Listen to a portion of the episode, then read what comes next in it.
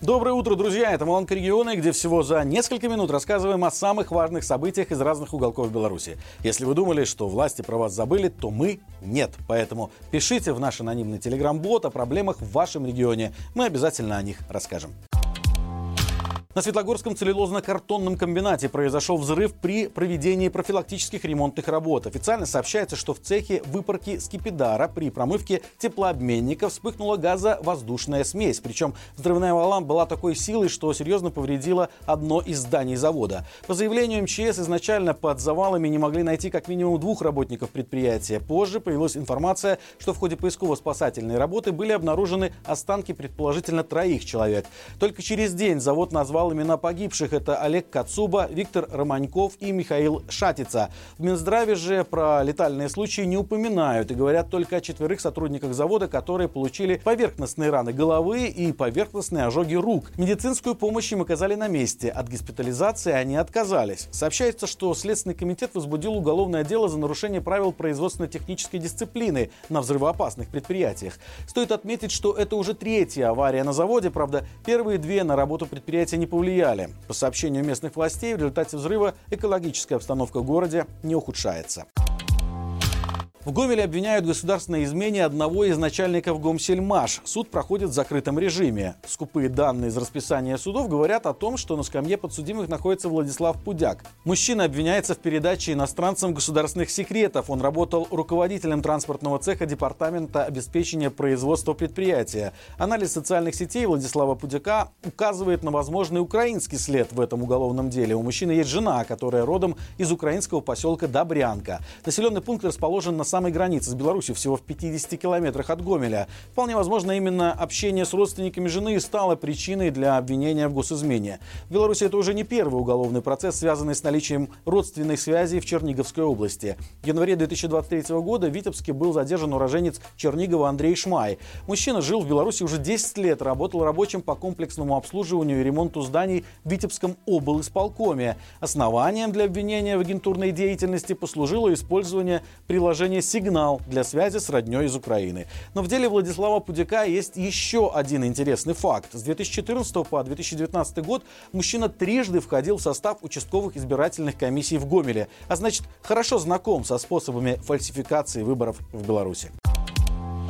В Барановичском университете провели показательное выездное заседание суда по делу о публичном оскорблении Александра Лукашенко. Этим похвасталась служба информации прокуратуры Брестской области. Оказалось, что 18-летняя девушка осенью прошлого года оставила в одном из телеграм-чатов комментарий, в котором высказала свое отношение к нелегитимному. Следователи даже установили, что это ужасное для современной Беларуси действие студентка совершила, находясь в учебном общежитии. Найдя это сообщение, прокуратура приняла решение не просто возбудить уголовное дело, но и устроить устроить публичное судилище прямо на глазах однокурсников девушки.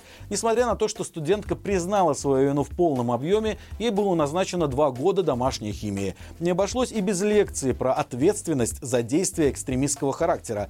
После судебного заседания гособвинитель выступил перед согнанными студентами и призвал молодых людей не поддаваться на деструктивные призывы, а самостоятельно и взвешенно обдумывать информацию, получаемую из разных источников. По сути, поступать так же, же, как и поступила осужденная девушка. 111 десятиклассников слонимских школ проходят пятидневные допризывные учебно-полевые сборы в армию. Они живут дома, но каждое утро ездят на Чепелевский полигон, где учатся ходить гуськом по окопам, стрелять из автомата, идти в атаку в полный рост и закладывать мины. Школьникам выдают обмундирование, объясняют тактику ведения современного боя и в целом готовят к войне. На опубликованном видео у инструкторов, которые занимаются с детьми, закрыты лица и нет шевронов, только красно-зеленый флажок на кепках. Минобороны Минобороны также не сообщает, кто обучает подростков.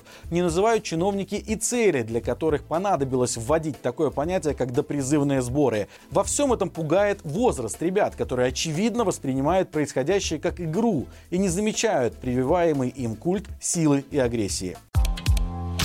Один из лучших диджеев Дании, Мартин Йенсен, отказался играть в Беларуси из-за участия нашей страны в войне. Речь идет о фестивале «Вива Браслов», который пройдет 28-29 июля на городском пляже озера Древяты. По словам датских журналистов, когда они спросили музыканта об участии в белорусском фестивале, он сначала заявил, что не знает о том, где будет выступать, ибо понятия не имеет о своем гастрольном календаре. Также он сказал, что ничего не знает не только о самом Open но и о Лукашенко. Однако на следующий день Йенсен Путин связался с журналистами и сообщил, что отменил выступление в Беларуси, потому что, по его словам, играть в воюющей стране не соответствует его политическим взглядам. Диджей уверен, что музыка должна быть музыкой, но играть на Вива Браслов он не может, потому что не хочет быть частью военного вторжения в другую страну.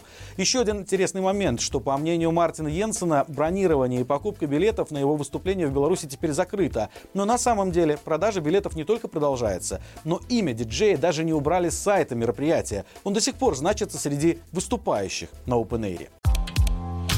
И это все на сегодня. Напомню, по будням на нашем канале выходит рубрика «Горячие комментарии». И новый выпуск уже можно посмотреть по ссылке в описании. Спросили у экспертов, насколько безопасно и выгодно сейчас брать кредиты в Беларуси, могут ли они стать более дешевыми из-за инфляции, о чем говорит растущее число кредитов в нестабильных экономических условиях.